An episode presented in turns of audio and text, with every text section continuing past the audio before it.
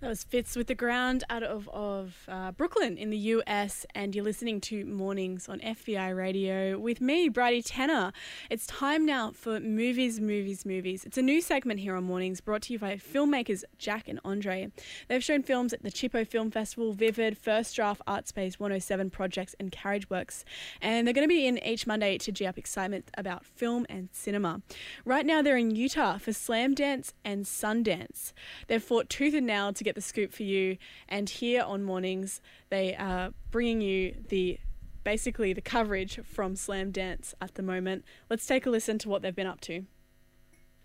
Hey, what's up, guys? Hey, man. What's up, hello? hey, Bridie. We're on a busy balcony on, in Park City on Main Street. Sundance and Slamdance are happening all around us. There's celebs galore. We're bringing you movies, movies, movies special from North America. I'm We're- Jack. We are so excited. I'm Andre. We are the Film Lords, and we have had so much fun so far.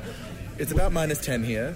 We are sitting outside on the balcony. We are just breathing out steam. There's snow everywhere. We've had a great time so far. We've seen some great films. Ain't that right, Jack? Oh my god, we just saw the best short film out of Brooklyn. I, I know. she's gonna be honestly Michelle. I don't remember her last name, We're but gonna she's gonna be name. the It- next Broad City. Like, It's, uh, let's it's, it was called Goodbye Brooklyn. It's going to be coming to every single festival after the Slamdance. She's can gonna get just her own. Showtown series. She's gonna be the next MILF.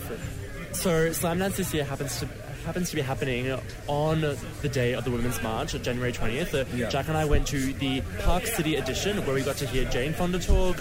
We got to hear the mayor of Park City, uh, Yeah, who who's- came out, who's also the only lesbian mayor in America. Of the Salt Lake. City, yeah. Oh, Salt Lake City, my, my mistake. Uh, She's amazing. She was incredible. Common rapped. Came on about- rap.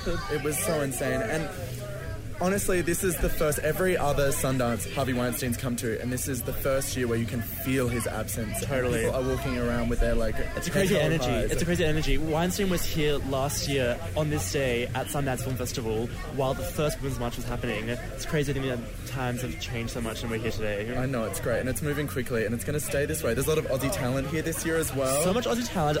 Not only are Jack and I the Aussie talent that are here representing in Sundance, we got to meet We met one of the Veronicas last night. We met Lisa from the Veronicas, and I didn't recognize her straight away, and I feel really ashamed about it. Which is crazy because it's we met her. The context was that we met her by meeting a person who was an actor in probably the biggest film that's going to be screening at Slamdance. It's called The Rock City Row, and they've got about 35 crew members at the festival at the moment, just meeting people and just doing the rounds.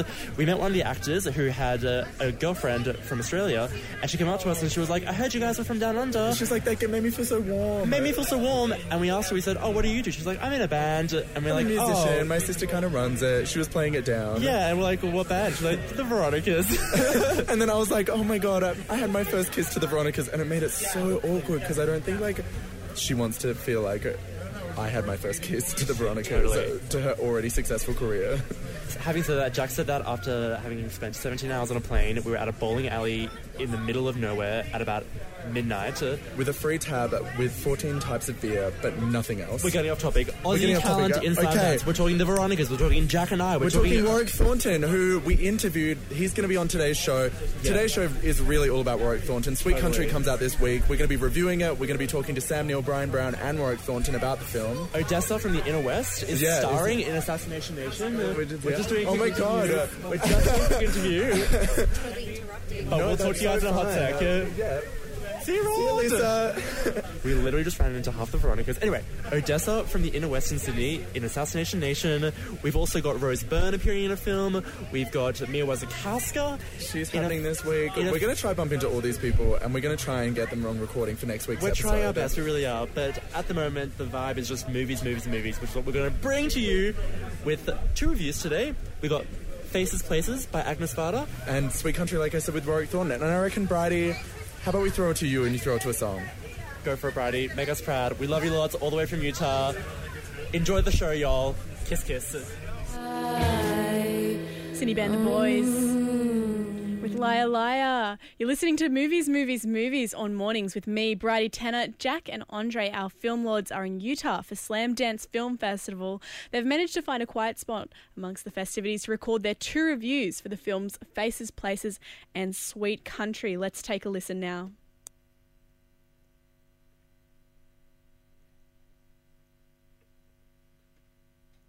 Okay, something seems to be going wrong with the file. I'm going to give it one more go. This is two reviews for movies, movies, movies. All right. Try and reopen the file. If not, we might have to go to a song and come back for that one. Uh, if you're enjoying the Movies Movies segment so far, and I know you're going to love those reviews, you can text in on 0409 945 945 while I try and figure out my dodgy old laptop. I'm going to take a track now for you from Nabihah Iqbal. This is Eden Piece. Nabihah Iqbal, it is 20 past 10 on FBI radio, and I think I've got my computer to figure out what it's doing. I'm going to give you two reviews now from Jack and Andre, our film lords. They're doing Sweet Country and Faces Places. 2018, I'm going to be talking about Faces Places by Agnes Varda. First things first, Agnes Varda is the realist. She is the historical French cinema pioneer. She's 89 years old, and her new film is Visage Village, or Faces Places in English. It's a documentary about two people who travel around France printing these building sized photos of people and sticking them in different parts of the country. Agnes travels with JR, her partner in crime, a French photographer, and together they document their process, meeting the total strangers whose photos they take, printing them up and making them the size of a five story building. And the subjects, they range from waitresses, port workers, farmers, filmmakers, townsfolk. There's a huge bunch of people that get covered in this film, and there's also a lot of driving and cute banter in the car, which is really, really fun. Faces Places feels like cinema royalty re establishing herself as a seminal artist on the scale of Banksy and Ai Weiwei. Agnes Varda basically started French New Wave cinema in the 60s, along with Jean Luc Godard, but who gives a shit about him? She's like a 1960s Greta Gerwig, and even decades after she first started making films, her work is still observant, insightful, and as obsessive as ever. Faces Places is an ode to life as an artist and a big high five to cinema. Jack, what do you think? I think this film's so fresh in like only the way an old woman could be fresh right now. Mm-hmm. Like we really need this voice, and it's a really surprising plot in that it does advance, even though they're kind of doing the same thing over and over again. Mm-hmm. And it has this like huge, powerful punch at the end, mm. which. If you're a film nerd, it comes from Jean-Luc Godard, and it kind of just turns the whole film on its head. Mm, mm. And you just That's the hardest thing about the film is that I feel like I'm trying to find a way to make it seem like a the, to like articulate how fun it is without just talking about cinema film nerdiness. Uh, Yeah, it's it kind of like a total a, geek fest. It's kind of like a mother-son road trip, except Mm. he's not actually her son. So there's almost an ad- added element of like sexual tension because JR is so hot the whole Mm. way through, and it's just like to me, it's a perfect relationship dynamic to kind of dissect and get involved with because it is like the future of the earth and how it's all going to work out. It's just like younger hot men respecting older like smart women, and it's also kind of like really nice escapism. Mm. It's like where you're seeing real life and it's not as bad as everyone else is making it out to Mm. be. Even though the world is horrible and you shouldn't avoid that, it's also nice to see something that's on a level of niceness. Totally. It's like, I don't know why, but it's just so easy to watch as well. It's such a get a cheese toasties, sit down and zone out movie. Yeah. Anyway, Faces Places opens January 25th. And now to Sweet Country, which is actually having a special spotlight screening here in Sundance with Warwick Thornton in attendance, who we interviewed last week, which is, we're going to play you our interview just after this. Sweet Country is coming out on January 25, the day before Invasion Day, and it's the second Australian period film in two weeks, offering up a scathing retelling of our history. Warwick Thornton's second feature, seven years after the universally acclaimed Samson and Delilah, is a quiet, sprawling art western. Sam Kelly, an Indigenous man, is chased to the edge of the earth by mad white men, played by Sam Neill and Bryan Brown, and tried before a makeshift court of law for a crime we know he was obliged to commit. It all happens in the 1920s in Northern Territory. Thomas M. Wright, previously seen as Elisabeth Moss's hot but cheating boyfriend in Top of the Lake, plays a rapist who Sam Kelly kills in a Kill Bill Volume 2 gun out of the trailer moment. It's a really clear act of self defense. If an Indigenous man killed a white man in the 1920s, the context didn't matter, and director Warwick Thornton illustrates this injustice in a way that is both harrowing and timely. The film is told with No Country for Old Men's precision and silence, while the editing jumps emotionally back and forward in time, giving us greater insights into the characters' motives and where they might end up.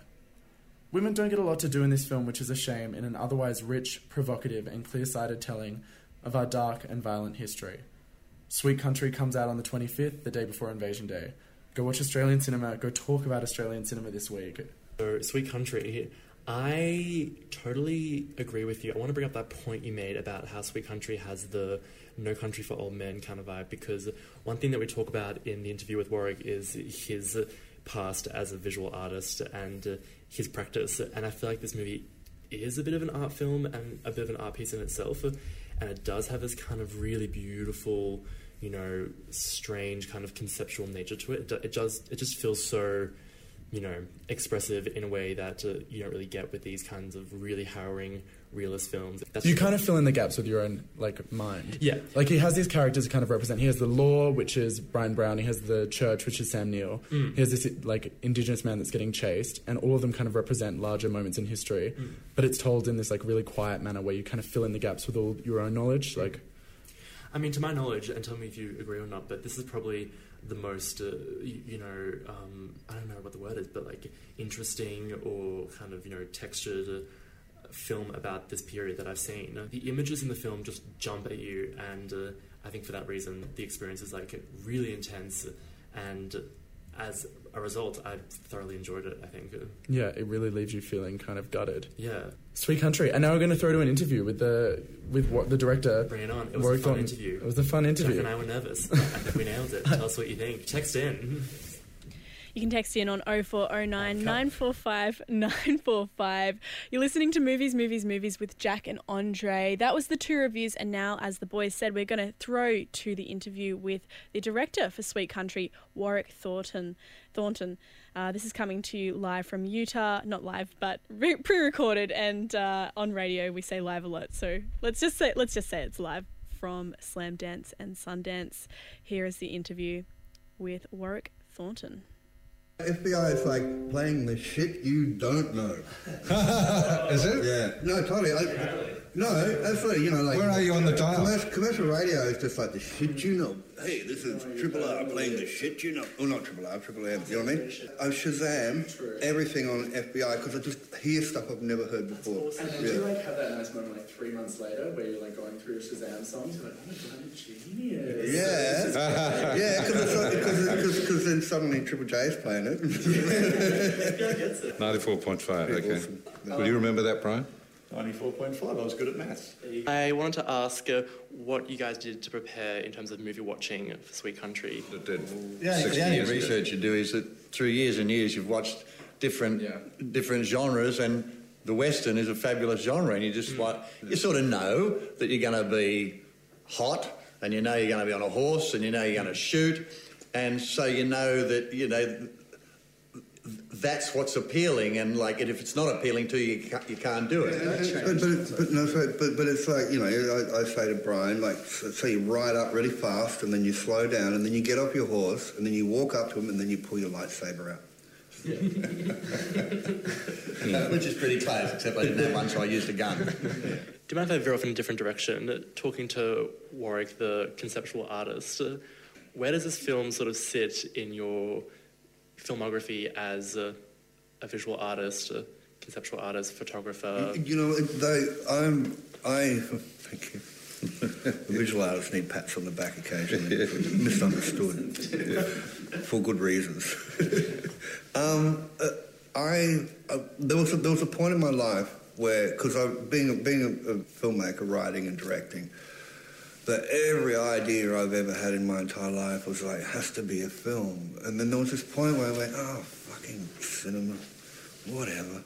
You know, and then I realized that every idea I have does not have to be a movie. It could be a book. It could be a, a, a country and western song. It could be a piece of furniture. You know what I mean? Like, you- you have to grab the story, the idea of the, you know what you need to say, and not necessarily it is a movie.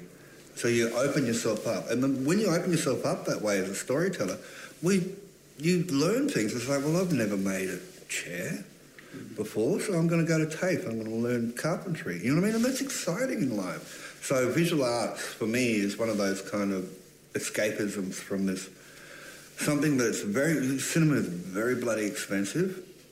And because it's expensive, it has a lot of pressure and performance issues. It has a lot of performance issues. You know what I mean? A lot of problems with that.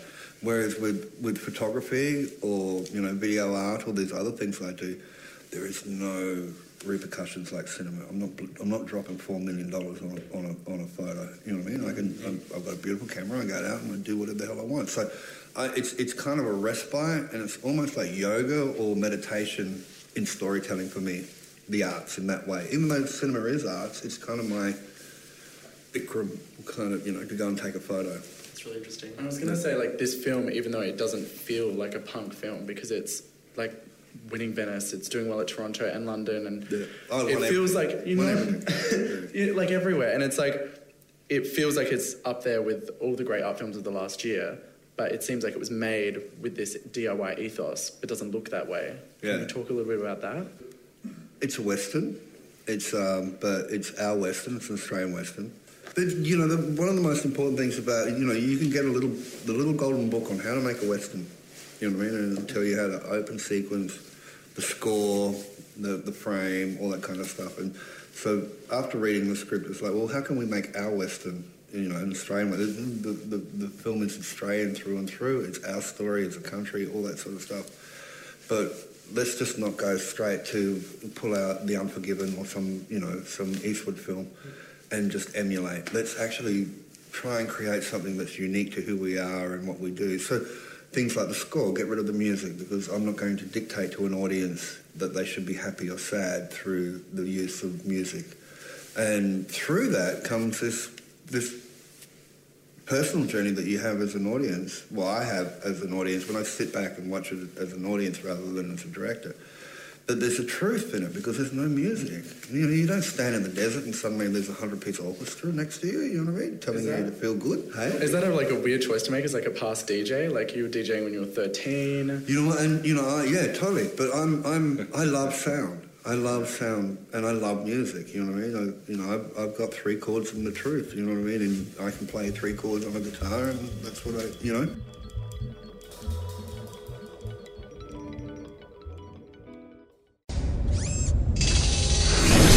This podcast is produced by FBI Radio in Sydney. Find more at fbiradio.com slash podcasts.